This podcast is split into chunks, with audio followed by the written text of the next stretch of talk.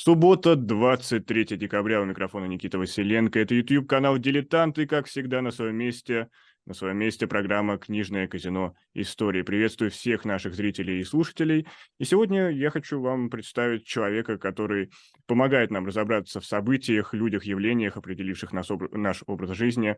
И у нас сегодня в гостях Леонид Парфенов. Леонид, здравствуйте. Здравствуйте. Здравствуйте. Поводом для нашей встречи стала книга, книга «Новый том на медне. Наша эра. Года 2016-2020». А, но прежде всего я хотел спросить следующее. Леонид, скажите, вы оптимист? Да, да, конечно. Ну, а иначе чего жить-то тогда, если... Тогда давай как-то, друзья, давайте все умрем, да, как-то в раннем аквариуме. Да. Но вот наша история учит, что надейся на лучшее, а готовься к худшему. И как тут сохранять оптимизм? Тем более вы, как человек, который буквально Нестор-летописец, можете все сами это наблюдать. Ну, сменяются все-таки полосы, и все равно жизнь побеждает. Э, смерть, мир побеждает войну, свобода побеждает несвободу, э, Потом, да, конечно, можно ссылаться, что вот у нас культ просвет, то есть э, небольшой просвет между культами, э, всякий раз это свобода. Ну, тем не менее, давно живу, присмотрелся и все равно остаюсь оптимистом. Ну что ж, э, тогда перейдем непосредственно к книге. И я пересмотрел, признаюсь, все выпуски на Медне с 2016 по 2020 год, имею в виду эпизоды, посвященные этим годам. И у меня сложилось впечатление, что в плане подготовки этого тома это должен быть самый непростой, самый непростой том из всех, который выходил. Нет, мне почему-то все время говорят, что когда свежее время, то, мол, его трудно описывать. Почему так считается? Ведь э, в журналах там ежемесячных, например, да, но сейчас в бумаге мало что, но в принципе это же привычный формат, э, годовой выпуск. Вот подводят итоги года. Бывает такой год, бывает секой. Ничего в этом страшного нет. И действительно, тогда в 2020 году это был такой мемчик, широко разошедшийся. Вот Парфенов за Е, три точки, ну там обычно полностью писали «делать э, на медне 2020». Ну, действительно, пришлось сделать э, две серии. Ну, не так, чтобы уж прям за Е, за Е. Ну, ничего. Уверен, бывали и похуже времена. Но дело даже не во временах, а в том, что они нам приносят. И сейчас, э, как никогда, очень много ограничений со стороны властей. Например, мы уже с вами говорили за кадром, что при упоминании иноагент, иноагентов всегда вот в российских СМИ принято ставить какие-то дисклеймеры, какие-то предупреждения о том, что этот человек конкретно носит статус иностранного агента. Да и вообще сюжеты, которые охватывают 16-20 год, полны на разные события. И когда вы готовили, у вас не было какого-то, не знаю, там рычажка в голове, который говорит, нет, здесь надо осторожнее, здесь надо включить какой-то режим самоцензуры? Нет, нет, избави Боже, нет, ну тогда зачем убраться? Нет, я так э, не могу. Если бы я был бы такой осторожный, я, может, э, работал на каком-нибудь федеральном телеканале пор.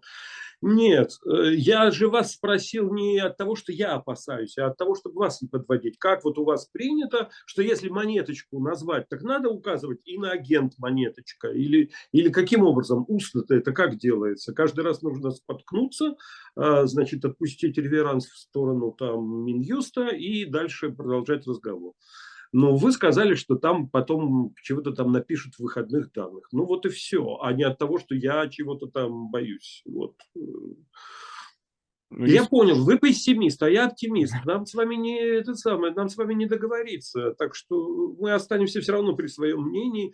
Вы вот какой-то боязливый, а я вот не знаю, не то чтобы бесстрашный, ну просто ну... зачем тогда лезть в эту профессию? Надо работать в ней, сидеть у теплой батареи. Вы абсолютно точно меня подловили, но я даже хотел еще про другой уровень самоцензуры, а, потому что 16-й, опять же, 20-й год, совсем недавнее время, и свидетели этих э, событий, которые описаны в книге, о которых мы еще отдельно поговорим, а, они все, ну, большинство живы, они имеют э, плотные связи с кем-то, они общаются, они могут знать вас, и в этом плане задумались вы, что вот этого человека нужно выставить в таком свете, а тут этот может обидеться, может вообще этот сюжет нужно снять. Нет, такого у меня тоже не бывало, и действительно я многих э, знаю, меня многие знают, ничего страшного. Я стараюсь все-таки объективистски, у меня нет какой-то вот явной оценочности. Нет, может быть, вы укажете на что-то такое, но хотя, наверное, позиция авторская и сам подбор тем, и иллюстрации, которые тоже мой выбор, их 520 на этот том, Э, они, наверное, в этом есть тенденция или там, по крайней мере, редакционная политика. Но вот так вот показывать внимание современники, вот это было там, и тут мы пригвоздим к позорному столбу. Ну, все же по делам их узнаете их. Э, не, не вижу никаких проблем в этом тоже. Ну, вообще от читателя, от зрителя часто прилетает, тут пишут, Леонид, пожалуйста, исправьте, это же было не так, совсем по-другому. Почему вы именно так осветили это событие? Нет, бывают какие-то блохи, э, пишут, да, но бывает о чем-то спорят, как о, что ли, о трактовке. Да нет, я думаю, что все уже как-то давно понимают, чего типа от меня ждать. Я же не, не золотом на мраморе пишу и в, за собой дверь не закрываю. Вы больше не смеете описывать 2016-2020. Я тут все описал. То, что написано и пером, вот... не вырубишь топором, гласит Ну, и, ну, ради бога. Ну и напишите своим пером, и не вырубайте потом топором. Я же кому запрещаю-то? Я только не, не вижу никаких подобных вот хроник, которые бы кто-то делал, да еще так, чтобы и в видеоформате, и вот в форме этих э, томов альбомов. Мы непосредственно перейдем к тому альбому, но есть еще один феномен, о котором хочется поговорить. Мы живем в эпоху, когда информация, она сочится из всех щелей, и много разных источников, много разных свидетельств, много а, просто каких-то ресурсов, где это все архивируется. И с одной стороны, у нас есть вся возможность, чтобы действительно объективно оценить то или иное событие. Но с другой стороны, такое количество, такой объем информации порождает огромное множество разных интерпретаций. И в итоге иногда начинается просто какая-то подмена аргументов, подмена фактов. И действительно, в этом плане сложнее работать, когда информации больше, или наоборот, лучше, когда ее дозированно э, находится да нет, в пространстве? Да нет, я, вы знаете, я как-то, у меня нет ощущения, что я что-то интерпретирую. Для меня главное постараться вытащить феноменологию, то, что называется. Да, вот когда лидом, то, что э, жирным шрифтом печатается в начале, формулируется новизна. Вот прежде этого не было, теперь это есть, и дальше с этим опытом мы э, пойдем по жизни. Этого теперь не забыть. Это часть нас. Вот. А, а при чем тут, в общем, трактовки? Я не знаю. Ну вот э, зимняя вишня сгорела в Кемерово. И, может быть, кому-то кажется, не надо писать про э, вот этот инцидент на стихийном митинге, который был траурным, но перерос в протестный, когда нынешний как раз губернатор сказал, что здесь Э, собрались те, у кого родственников нет, а там был мужчина, у которого погибли родные, и он это назвал. И нынешний этот губернатор Цивилев, он тогда вставал на колени, и все равно тогдашний губернатор Тулеев говорил, что это все понаехали из Москвы, проплаченные какие-то, и там оппозиция и прочее, прочее. Он это говорил Путину, когда тот прилетел и извинялся за то, что Донбасс, обеспо... Э, Кузбасс обеспокоил э, главу государства вот этой случившейся трагедией. Ну, вот это вот э, объясняешь, ну, наверное, пиарщики областной администрации Кемеровской сочтут, что и вот это вот не надо, и вот это вот не надо бы было.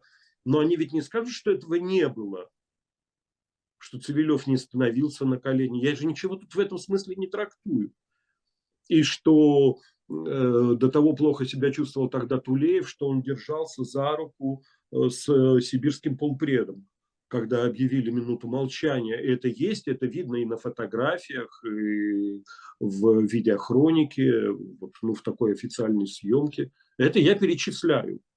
И в этом скажут, что о, злопыхатель. Но это было и для понимания того, что тогда случилось, и, и каким было восприятие, и как, каким был резонанс, и какое было отношение тех, кто непосредственно в, находился, мне представляется, это важно. Ну, окей, кто-то может написать другое. Опять-таки, я же не говорю, что это единственно возможное. А, набор фактов, которые вот таким образом изложены и образуют феноменальность э, случившегося тогда. Ну, а если в целом говорить об этом периоде, 5 лет с 2016 по 2020 год, а, как бы вы его определили для России и мира в целом? Я написал в предисловии, что он нам казался очень проблемным и очень драматичным, но никто же не думал, что будут трагичные времена дальше. Хотя какие-то звоночки предупреждающие теперь видишь в этих годах. Но тогда нам казались они очень трудными, особенно 20-е, с этим ковидом, который казалось навсегда, из которого просто не, не выбраться, это какой-то вселенский мор напал на Землю. Э, и, а теперь мы должны с трудом припомнить, что такое было. Маски носили, протирали санитайзером руки, там чего-то. Это было закрыто, то было закрыто. И это проблема по нынешним-то временам, это, ой, ерунда. Такая-то репетиция релаканства была, как максимум. Вот и все. Репетиция Теперь, релаканства. кажется. Ну да, я так тоже это там Хорошее определение, запомним, будем применять. А я напомню, что в гостях Леонид Парфенов и призываю поддержать эту трансляцию лайками, поделиться ею с друзьями и, опять же, искать э, книгу на медне а, новая эра на полках, эм, наша эра на полках книжного магазина, год 2016, год 2020. Но говоря о книге, о книге-альбоме, а, она основана в том числе на выпусках, которые выходили в YouTube, и в этом плане книга – это скорее, как бы сказать, э, предоставление больших возможностей, чтобы представить те или иные события, или это скорее ограничение? на фоне... Нет, это просто другой формат. Текста, конечно, больше, гораздо. Ты не так скован а, хроникой и понимаете, человек, который читает, он отложил, вернулся, хотя в Ютубе тоже, конечно, можно отложить, вернуться, но все-таки это не так. Да? Здесь можно внутри сюжета остановиться, отложить, поднять глаза. Там он все-таки ну, льется и льется. Так что, конечно, по, по объему это гораздо больше. С другой стороны, конечно, меньше иллюстраций и всегдашняя проблема это с цитированием, потому что в, в, в версиях э, серий, которые на Ютубе, ты даешь высказывания людей, и интонация так много говорит, и ты видишь э, глаза, обстановку, в которой это произнесено, артикуляцию, раздражение в голосе или какую-то там другую эмоцию и прочее, прочее. Ну и потом огромное количество же всего связанного с маскультом, каких-то клипов, сериалов, э, тиктока, каких-то вирусных роликов и прочее, прочее, которые по неволе приходится в книге как-то пересказывать. Стараешься, конечно, это делать покомпактнее, какой-то одной чертой дать и не, не все э, приводить то, чего было в э, видеоверсии. Вот это есть, но, но это нормально. С другой стороны, иллюстрации, которые остановившаяся качественная фотография – она, ну, в смысле, остановившееся изображение, она лучше рассматривается, разумеется, да, ее можно оценить как образ э, визуальный. Так что тут, э, ну, в общем, есть свои плюсы-минусы э, там и там, просто это нужно знать и вот исходя из этого применять такой или другой инструментарий. Ну вот, например, ваши YouTube-эпизоды, они прославились в том числе и музыкальными номерами. Среди них были и «Монеточка», и «Ногу свело», и порнофильмы. Много замечательных артистов оказалось у вас в эпизодах. И как это было отражено в книге? Да нет, никак. Мы же, э, это же в основном были э, песни, которые были хитами того времени, которые выражали. Ну, прямо ее не привести. Но понятно, что в 18 году, когда монеточка появилась, она есть. И есть описание, что это за стиль, и в том числе не только стиль пения, но и стиль вот такого нарочито как будто бы домашнего, ученического почти видосика, я, э, если бы мне платили каждый раз, и что это за голосы, и какая подача, и, и кто такой Витя, и, и прочее, прочее. Это все, ну, вот э, пишешь такую журналистику в твердом переплете. Но поскольку том 12 уже, то я привык. А так, в принципе, наверное, не принято, чтобы вот монеточка монеточка, и про монеточку уже в книжках пишут. Да, это раньше казалось, что для этого требуется и большая дистанция, и вообще это как бы не тема для того, что потом выходит в твердом переплете. Ну, мне кажется, что это ерунда. И потом это формат Coffee Table это для пролистывания налево-направо, и тогда вот за это зацепишься, тут что-то посмотришь, к этому вернешься, а это пролистнешь, но потом опять откроешь. Э, вот. Это ну, это же все-таки не художественная литература, это не литература вообще. Да, это такая форма журналистской работы. Лично я отношусь к томам на медне как летописи. Это вот буквально открываешь ну, это слишком и погружаешься. Нет, это слишком серьезно. Ну, понимаете, летописи так не оформляются. Вот обложка, поскольку, э, поскольку книжка не доехала еще ни до меня, ни до вас, э, и выпущена она подписанными изданиями, и поэтому тираж в Петербурге, то вот могу только таким вот образом демонстрировать. Ну, какая же это летопись? Ну, да, тут всякие пасхалочки, э, вид в Тбилиси, поскольку это такой релаканский нынешний взгляд на тогдашние времена вот этого мирного Парфенона, который здесь, поскольку ну, в каждой картине, в каждой обложке обложке у нас соответствующее экранное изображение этого времени, и понятно, что 16-20 это ютубчик. Ну вот, Боня, оранжевое вино, бутылка, э, этот самый, башенка, э, башенка театра Габриадзе. Ну, в общем, вот, э, ну, какая это летопись? Это э, сегодняшний маскультовский продукт тоже. Ну, вот то, что вы показываете на обложке, это, по сути, фан-сервис. То есть вы действительно играете с ожиданиями и какими-то образами, которые возникли у ваших зрителей. А как вот это вообще выстроена работа, что э, зритель, может ли ваш зритель, ваш читатель определять контент, который вы ему предлагаете?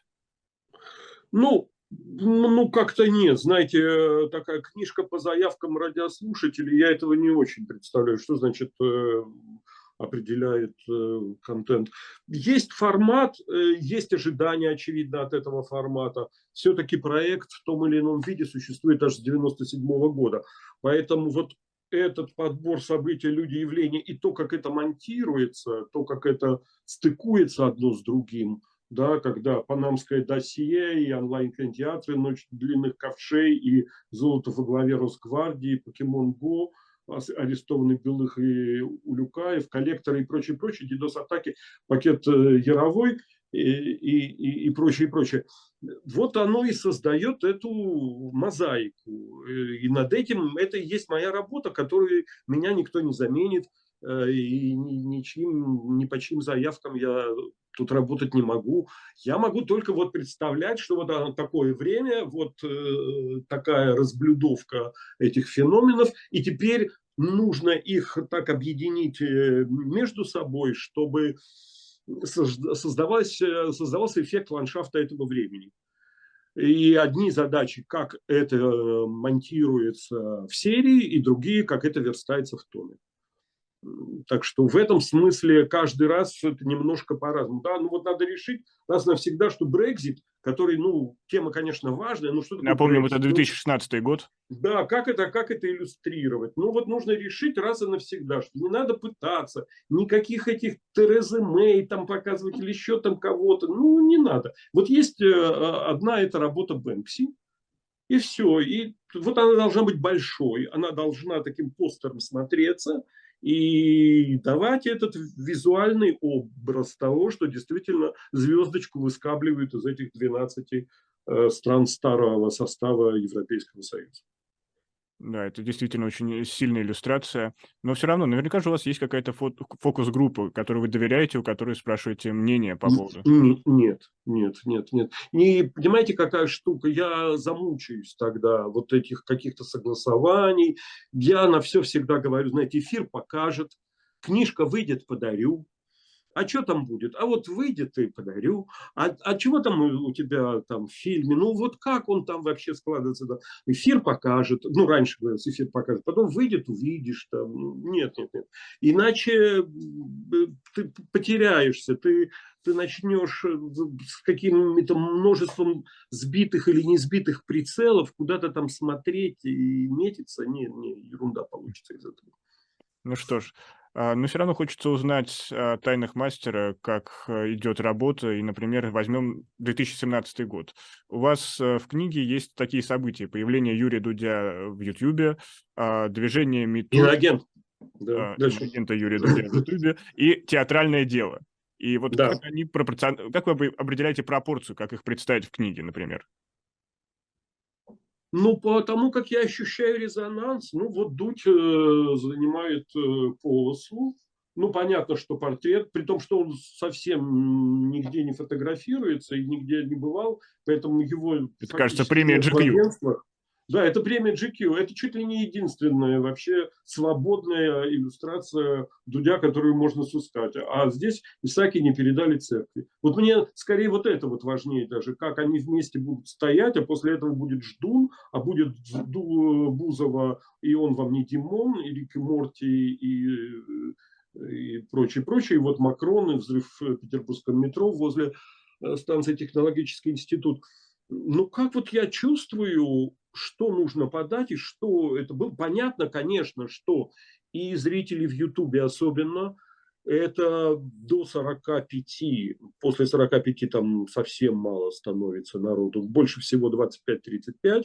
И ясно, что покупатели такой книги – это ну, такой городской креативный класс прежде всего, и люди ну, не пожилые, среднего возраста, в основном молодежь и средний возраст. И понятно, что это ну, резонанс в определенной среде. Я Хотя, конечно, повышение пенсионного возраста – это два разворота, и это огромная тема, ну вот из этих 16-20. Э, Нет, это все интуитивно э, понимается. В этом и состоит твоя профессия. Ты понимаешь, а вот какой должен быть, не знаю, там Макрон, и как нужно дать, конечно, Э, Мари Ле Пен, как ее принимает Путин, потому что ну, это было э, впервые так, э, так же, как за Трампа очень топила госпропаганда, так и за Мари Ле Пен, как за, за нашего кандидата. Был такой очевидный привкус в подаче новостей про президентские выборы во Франции. А, вот, Можете ли сказать, что работа над книгой – это безотходное производство, и что все, все события так или иначе можно запихнуть в одну обложку? Ну, если они действительно значимы, тут вопрос опять-таки тоже твоего интуитивного понимания, и вот то, что я говорю. Э, вот э, ты жирным шрифтом, то, что будет написано, ты здесь вот должен сформулировать. Угу. А что это такое? Бэткомедиан или АУЕ является какой-то оно э, Экстремистская организация, как сейчас уже принято. Экстремистская и запрещена, да. Ну, я, я уже все дисклеймеры соблюдаю. Это тоже ведь теперь часть нашего понимания тогдашней жизни. Э, они тоже нам дают э, существенную информацию про то, где и как мы живем. Да, и вот если ты сформулировал, а что в этом нового, или там МИТУ, или театральное дело, или биткоин, да, э, то, то тогда ты понимаешь и про что ты э, пишешь, и то, каков резонанс. Да, вот МИТУ гигантская тема, которая ну, просто изменила всю этику ну, в западном мире, в северном полушарии, по крайней мере, да. А, а вот это, вся эта мода на психотерапию, когда и Оксимирон, и Канье Уэст поют про биполярочку. Ну, это же... И вообще вот все эти все... Вот все мучаются с тем, не абьюзит ли кто кого, да, это же тогда пришло, и это тоже нужно объяснить, и, и по мере того, как ты объясняешь, ты понимаешь, а, а каков резонанс? Ты просто видишь, что ну, настолько много в этом событии и, и настолько разные какие-то аспекты жизни оно затрагивает и претендует на такую роль, э, в, ну, это явление скорее, не событие, да, и претендует на такую роль в дальнейшей жизни, что вот теперь без этого опыта нельзя. Теперь без мысли о том, не являешься ли ты абьюзером, ты, ты не можешь выйти, не знаю, к мусоропроводу. Да? А вот. во время написания вот этого раздела были ли такие мысли? Не было ли никаких вот так... Ну, То, что я назвал ну, самоцензурой в начале ну, эфира. Что же вы меня все время пугаете заниматься журналистикой? Я, а, Опасное я, нынче дело, сами понимаете. Я, да, вы знаете, я в этой журналистике только штатно работаю больше 40 лет, вот, и оно, и все время я слышу одно и то же. Ты пойми, для журналистики сейчас не лучшее время. И если бы я их всех слушал бы, так я бы ничем бы и не занимался. Ну да, и вот столетие Октябрьской революции или аритмия, или зарядье открыли. Ну вот оно все.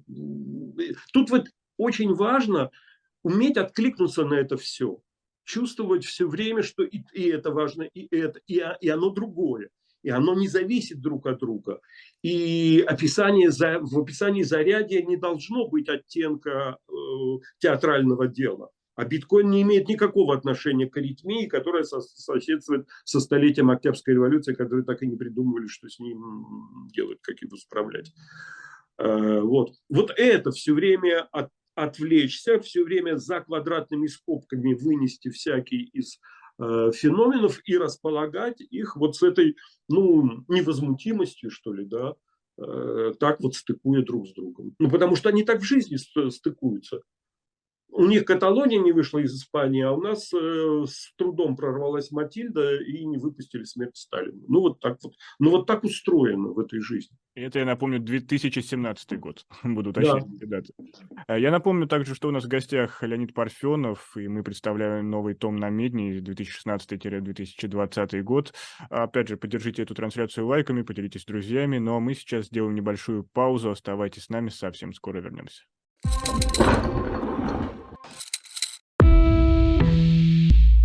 Вы лучше других знаете, что такое хорошая книга. Мы лучше других знаем, где ее можно купить. Книги на любой вкус с доставкой на дом. Интернет-магазин «Shop Дилетант Медиа».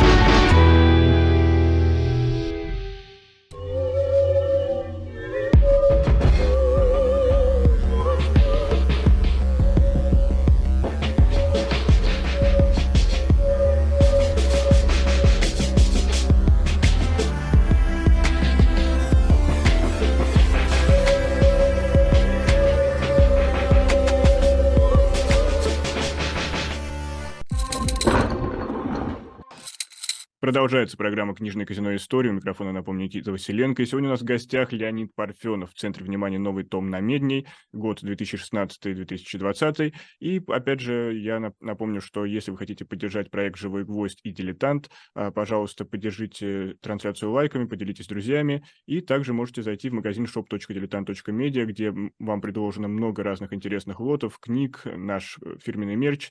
И это все помогает поддерживать работу канала. Напомню, адрес shop.diletant.media diletant.media. Ну а мы продолжаем говорить э, не только о Томе, но и, в принципе, о том, э, что сейчас вокруг нас происходит. Но хотелось бы остановиться отдельно еще на вашем YouTube-канале канале Парфенон. А здесь мы видим, что он становится не только местом, где публикуются какие-то актуальные работы, но и также вашим архивом. Те или иные фильмы появляются на этом канале. А скажите, собираетесь ли вы собрать полный архив всех ваших работ именно в одном месте?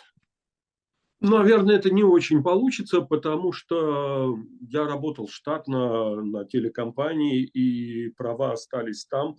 Ну, вряд ли они позволят э, просто так это публиковать. Ничего в этом страшного нету. Все, что возможно было из предыдущего, на что были или свободные права, или не возражали правообладатели, я опубликовал.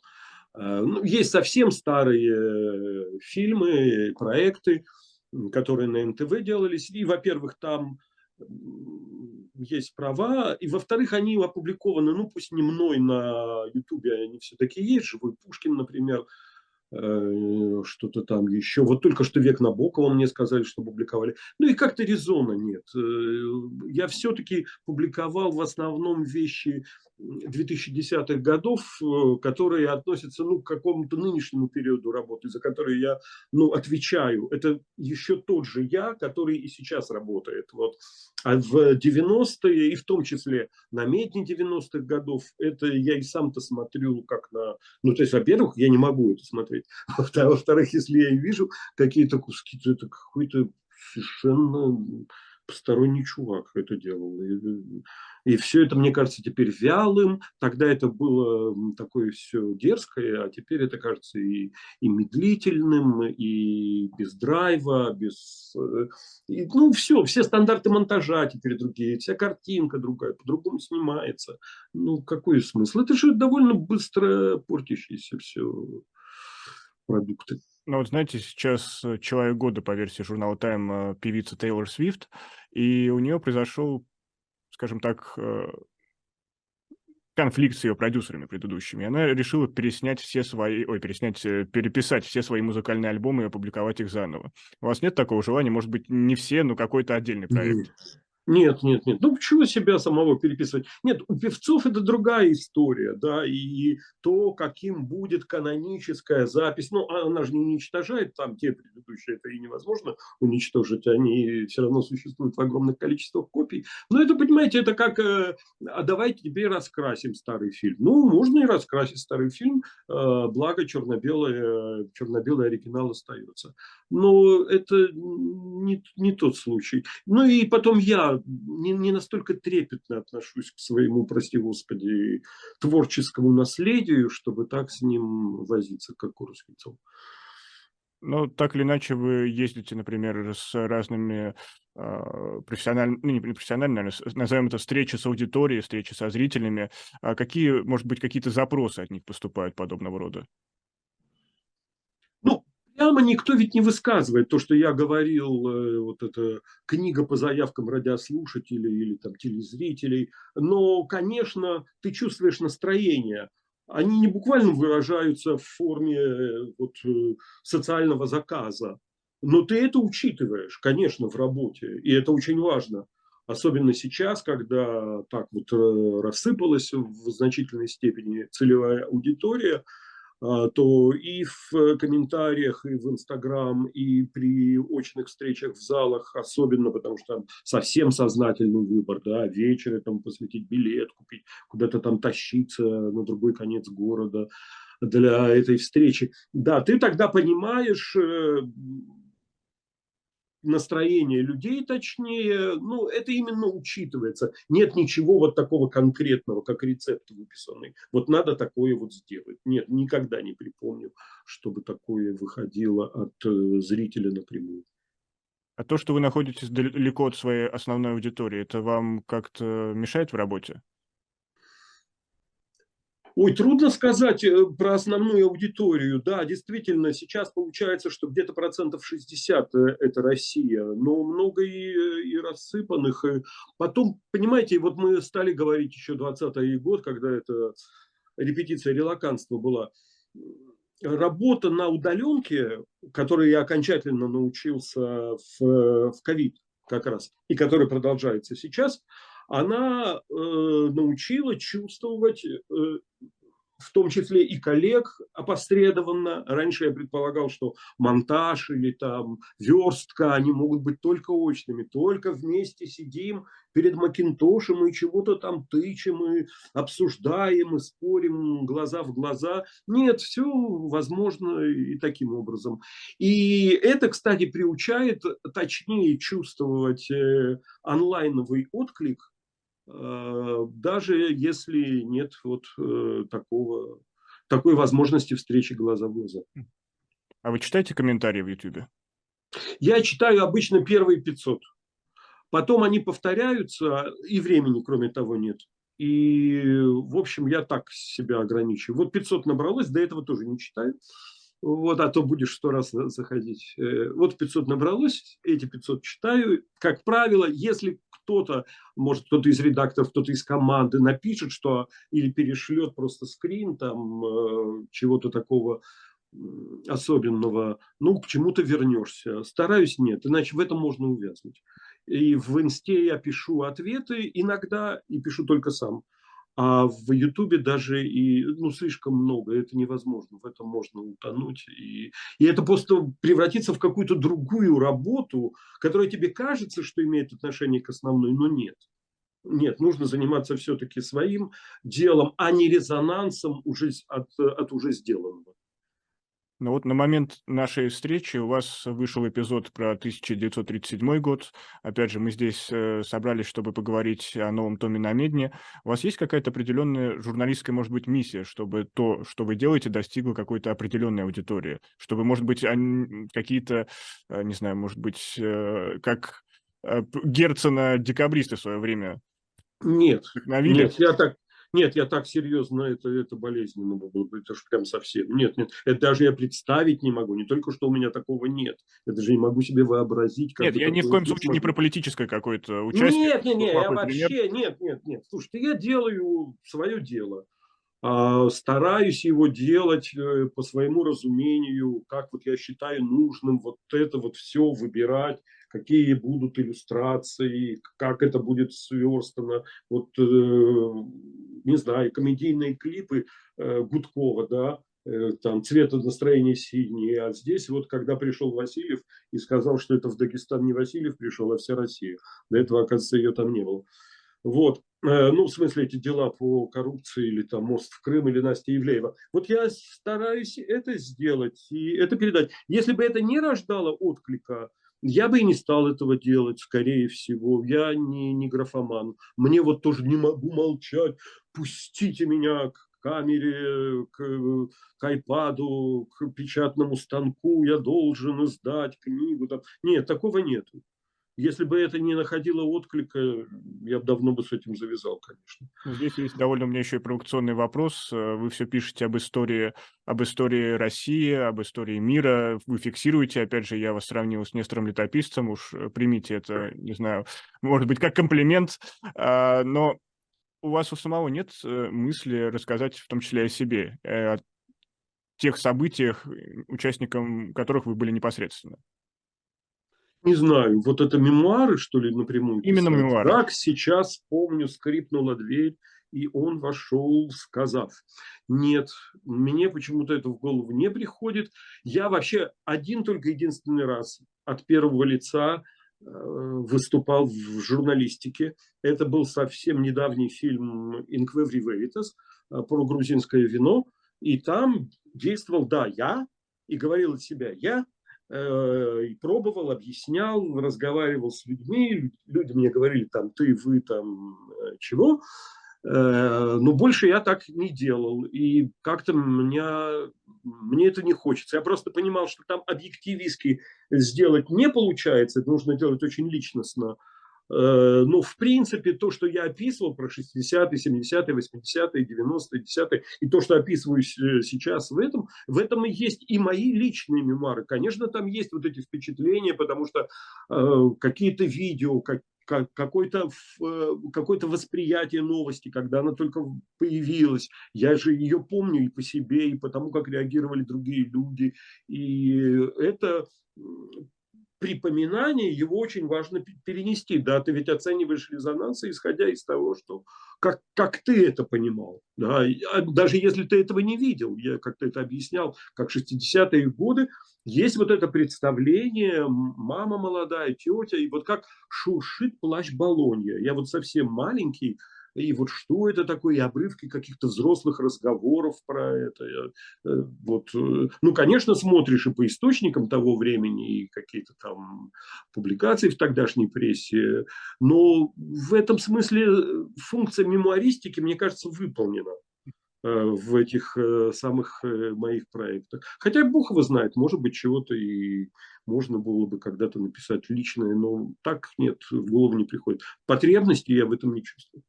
А часто ли бывает такое, когда вы, обращаясь к своим воспоминаниям, начинаете проверять тот или иной факт или историческое событие и открываете его заново, открываете его с новой стороны? Ну, так, чтобы я прям совсем ошибался. В э, Даже не ошибка, просто это вас удивляло. Эврика, Нет, ну в том смысле, что вот полез, а оказывается, вот оно чего было. Но иногда бывают, конечно, неожиданные сюрпризы, когда заходишь и вот выясняешь э, там то-то и то-то.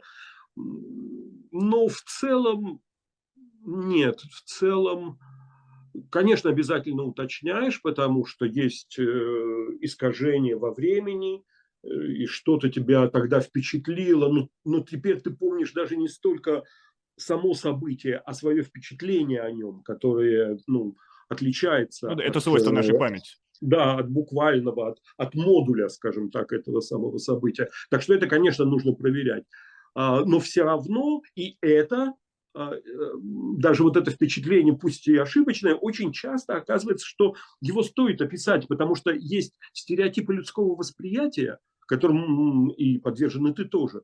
И они тоже материальная сила, да, идея, овладевшая массами, становится силой, да. Э, можно сколько угодно объяснять, что Хрущев на самом деле не колотил по, по трибуне ООН башмаком, и не было за это никакого там штрафа Советскому Союзу. Но это приходится описывать. Да, нужно описывать, что да, колотил, но не по трибуне, а по пипитру у своего места, и никакого штрафа за это не было. И вообще все это было не так, и не, и не в связи с этим, и прочее, прочее. Но все равно тот стереотип описывать приходится. Пусть и опровергая его. Но поделать, потому что поделать с этим невозможно. Вот, э, есть фразы, которые приписываются каким-то... Я устал, я ухожу, например. Да, или да, да, да. Чего на самом деле не было. И мочить в сортире буквально не так сказано. Понятно, что потом э, массовое сознание шлифует это до исторического анекдота, до Э, ну, какого-то изречения, до фразеологизма, до, ну, чтобы это было удобно потом, как, как девиз э, существует. Так что важно и, то, и другое. Я же все-таки не наукой занимаюсь, э, а вот этим собранием феноменов, да, феноменологией. То, что влияет на людей, имея в виду массовое сознание и массовые там представления, не знаю, ну вот это Э, известнейшая фотография, когда еще Пригожин на стадии э, повар Путина, да, ну, как тогда называли. А Путин говорит, что не, да не повар он мне никакой. А глава, как я понимаю, э, посвящена пригожинским троллям. Да, это пригожинские тролли и гибель журналистов ЦАР. Вот mm-hmm. тогда, собственно говоря, это ну, в 2018 году было это ощущение чего-то гораздо большего. Он от всего отнекивался, он судился в том числе с «Эхо Москвы» по поводу того, что не принадлежит ему частная военная компания и так далее, и так далее. Но все понимали, что есть огромная невидимая часть айсберга, и чем больше он э, запирается, тем более очевидно, что ему есть что скрывать. Но это опять-таки тоже все нужно описать. Но тогда, в 18-м, потому что ты понимаешь, что вот сейчас будет серия а, на меди 2023, и там будет аж три Пригожина. То есть на стадии э, Шойгу, Герасимов, сука, где снаряды, потом стадия фактически взяли Ростов и движутся на Липецк, и потом стадия значит, этого авиакрушения, назовем так, над э, Тверской э, губернией. Вот, и понятно, что это, что это разные феномены. Э, жизни, нежели там фабрика троллей, э, повар Путина и гибель э, троих документалистов ЦАР. Это, это, это другое событие. И это та часть веера, которая еще только-только открылась. Мы еще всей картинки не видим. Ну вот мои собеседники в рамках этого эфира часто говорили, что, например, а, сталинский период, он овеян мифами, и там очень сильно, сильно ощущалось некое мифотворчество, сквозь которое нужно было пробиваться. И сейчас, кажется, снова история становится заложником мифа. Есть ли здесь вот какая-то схожесть с нынешним временем и э, сталинским в плане мифотворчества вокруг истории? Ну, я думаю, что мифы творятся по поводу любого времени. Конечно, тогда, когда власть, э, когда, когда власть прис, себе присваивает историю, и она эту историю пишет, она формулирует ее как государ, часть государственной идеологии, тогда это мифотворчество, но оно является просто официальной деятельностью такой. Да? И в этом смысле э, советский режим, он весь э, состоял из мифов. Эти мифы отменялись, Э, вместо них возникали другие, но все равно это все было одно и то же. Я вот пытался понять, учебник Мединского, по моим подсчетам, если брать э, от советского периода и далее, это, очевидно, шестое переписывание истории. При том, что каждый раз говорится, что не сметь переписывать историю. Вот, если считать от Покровского, и дальше, дальше, дальше. Да? То есть вот 20-е, 30-е, да, вот то, что было потом при, при Хрущеве, что Сталин воевал по глобусу, да, а до этого война была 10 сталинских ударов, а потом в этой войне получалось, что даже не участвовал Жуков, ну так, ежели было читать. Э, ну и, и прочее, прочее. Так что это, это, это все мифы, это, это, не, это не ново. Э, но долго они не живут.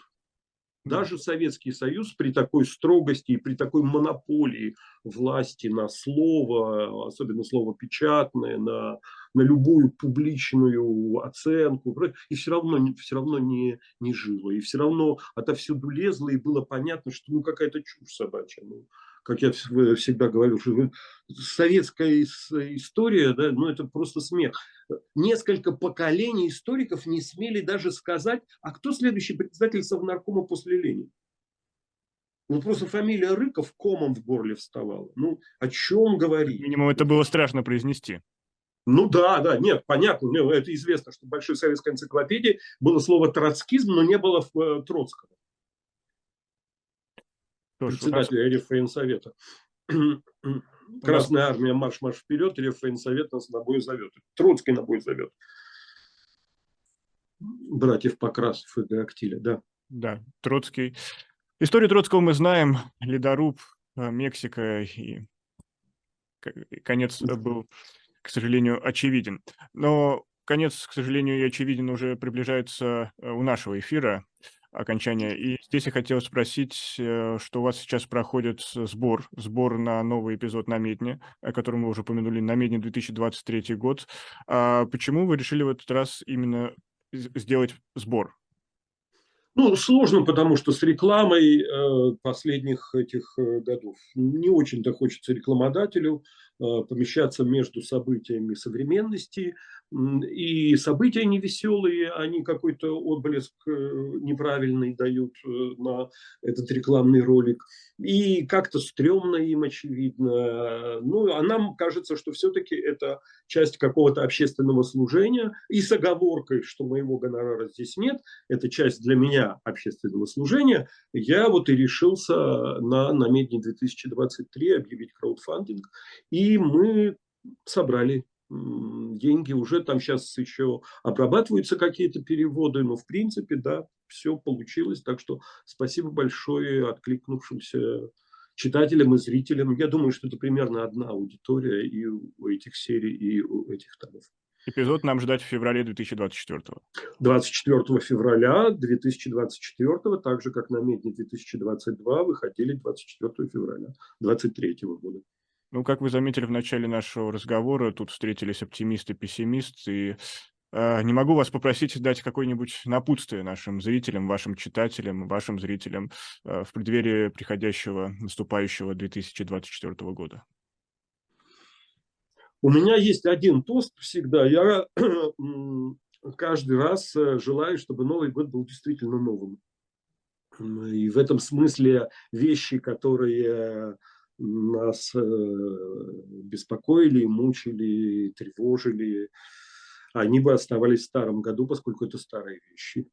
Еще мне кажется, что это время учит нас рассчитывать только на себя и верить в себя, в свои силы и набираться сил для того, чтобы настаивать на своей правоте, потому что большинство из нас идет э, ну, нелегкой дорогой, а, скажем так, мягко. Но, но ничего поделать нельзя.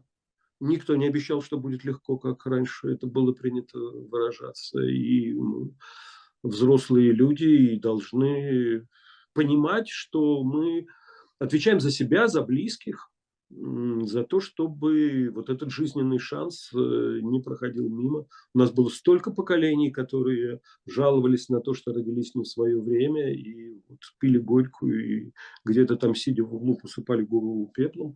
Нам так нельзя. Давайте хотя бы этот э, исторический урок извлечем из, э, из очень многих предыдущих поколений, которые понапрасну растратили свою судьбинушку. Вот что-то такое хотелось сказать. Так что надо жить, э, учиться и бороться, как в э, пионерских э, пионерской клетке. Жить, учиться и бороться. и бороться. Человек, который помогает нам разобраться в событиях, людях и явлениях, определивших наш, наш образ жизни. Леонид Парфенов был гостем книжного казино, провел этот эфир Никита Василенко. Спасибо всем, кто был сегодня с нами. И до новых встреч. Берегите себя и своих близких. Спасибо, счастливо, всего доброго. Здравствуйте. В издательстве АСТ в редакции Елены Шубиной вышел новый роман Леонида Юзефовича «Поход на Бархотта». Леонид Юзефович, известный и хорошо знакомый российскому читателю писатель, и вряд ли нуждается в представлении, но нужно все-таки сказать, что, помимо всего прочего, Леонид Юзефович еще и историк. Или писатель с выучкой взглядом историка. И это чувствуется в ткани практически всех его романов – что никоим образом нельзя отнести к недостаткам. Напротив, выверенная и точная описательная и, собственно, историческая часть в его произведениях – безусловное достоинство, и «Поход на Бархотта» не исключение. Название говорит само за себя, и, кстати, уже оно само отсылает более к истории, а не к литературе. И эта историческая часть, то есть взятие крепости в Монголии, легко изымается из тела романа, она вполне самостоятельна. Так речь идет о взятии одной из крепостей, когда в начале прошлого века Монголия боролась за независимость и уходила от китайской экспансии. И здесь кроется, кстати, еще одна характерная черта, если не фирменный знак Юзефовича. Э, он э, достаточно давно испытывает ну, настоящую страсть к Монголии с ее дышащим степной древностью колоритом. Историческая и этнографическая экзотика в этом романе помещены в художественную матрицу. Причем жанровая специфика объясняется в самом начале. Перед нами записки некого а, Бориса Солодовникова, обнаруженные а, в Институте восточных рукописей Российской Академии Наук в Санкт-Петербурге.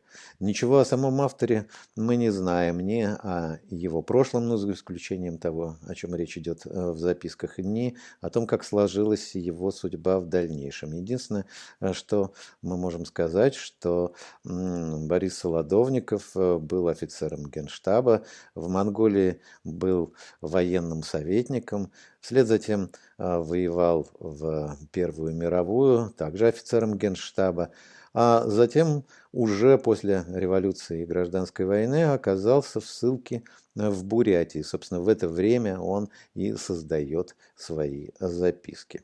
Предисловие играет роль такого вступления к роману, объяснения, собственно, самой, самой обстановки.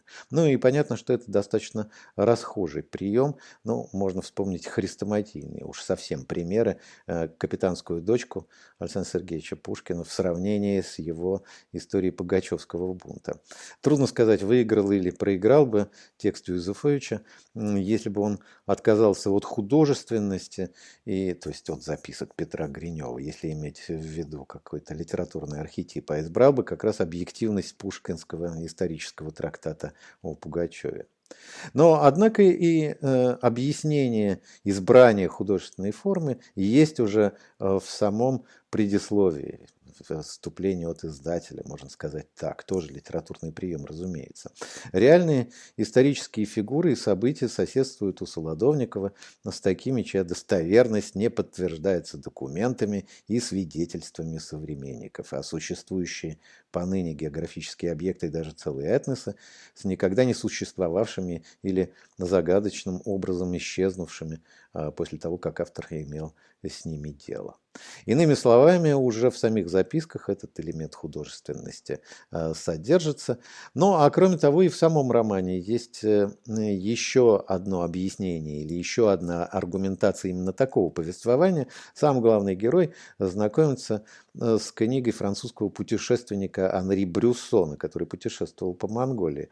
И поначалу воспринимает повествование как такое экзотическое, яркое описание а, особенностей э, и примет э, реалий монгольской жизни, которые его восхищают. А затем узнает, что на самом деле этот Анри Брюссон э, никогда в Монголии и не бывал. Но любопытен вывод, который делает для себя Борис Солодовников, герой э, романа Юзефовича. Э, в любом случае, считает Солодовников, автору удалось создать целый мир, который, в общем, может соперничать с миром реальным. Судя по всему, и сам Юзефович ставил перед собой или имел в виду именно такую задачу. Записки Солодовникова не прямое свидетельство, как я уже сказал, а пишутся они в советскую эпоху, в другое совершенно время. И э, надо сказать, что одна из частей романа, хотя вкрапливается это другое время в повествование, э, как раз и посвящена э, вот этому времени отбывания ссылки э, в Бурятии. Но все-таки главная и основная часть романа – это э, взятие монгольской крепости. А, Почему же вообще Борис Солодовников оказывается в Монголии? Несколько причин, но в основном разочарование в разного рода идеях и концепциях и открытие для себя, ну пока, по крайней мере, по книгам в Петербурге, э, вот этого богатого мира буддийского Востока. И поэтому, когда предоставляется возможность, э, Солодовников отправляется в Монголию военным советником, ожидая, что именно там, в Монголии, ожидает его просветление и истинное э, знание. На самом деле монгольские реалии, то есть вот обыкновенная жизнь, разрушает все его идиллические и идеальные представления о мире Востока, и это становится, если угодно, отправной точкой романа. Затем, по мере развития сюжета, каждый шаг в романе сопровождается тезисом. Может быть так, но вполне вероятно, что дела обстоят совершенно иначе. А, как на самом деле мы с трудом можем понять и э, объяснить. Это касается, по сути дела, всего. В этом виден э, даже не скептицизм, а гораздо более печальная концепция, которая, э, собственно, ощущается в самом романе. Бессмысленно искать безусловность. Правда постоянно ускользает и прячется от человека. И чем больше фактов узнает человек, э, в какой бы сфере исторической, социальной или личной они не относились, тем глубже он опускается вот в такой хаос неопределенности. Герой по мере развития сюжета не только не может понять истинных причин и мотивов действий других героев, что, собственно, ими движет, и при взятии крепости, и при обращении э, с пленными, и э, о том, как и почему именно так себя ведут герои. И здесь даже дело не, не только в описании исторических реалий, но и в личной жизни он постоянно совершает ошибки. В романе две любовных интриги и одна наиболее яркая, которая как раз э, касается пребывания героя в Монголии, и его взгляд на возлюбленную также э, идеалистичен, как и его восприятие богатого мира Востока. Но, впрочем, и во второй части а, его спутница жизни уже в Бурятии и в ссылке оказывается для него достаточно загадочной, и он даже специально не задает ей вопросов. Впоследствии уже выясняются подробности ее жизни, почему она оказалась в Бурятии, почему возвращается обратно. Такой взгляд, который, с одной стороны, удивляет действительно точным и ярким описанием этнографическим и историческим Монголии, а с другой стороны, внушает читателю мысль, что э, концепций, восприятий, объяснений того или иного явления, события, процесса существует огромное множество. И по мнению Юзефовича, невозможно из этого множества выделить что-то безусловное, объективное и окончательно достоверное. Леонид Юзефович «Поход на бар». Хотта, издательство АСТ, редакция Елены Шубиной.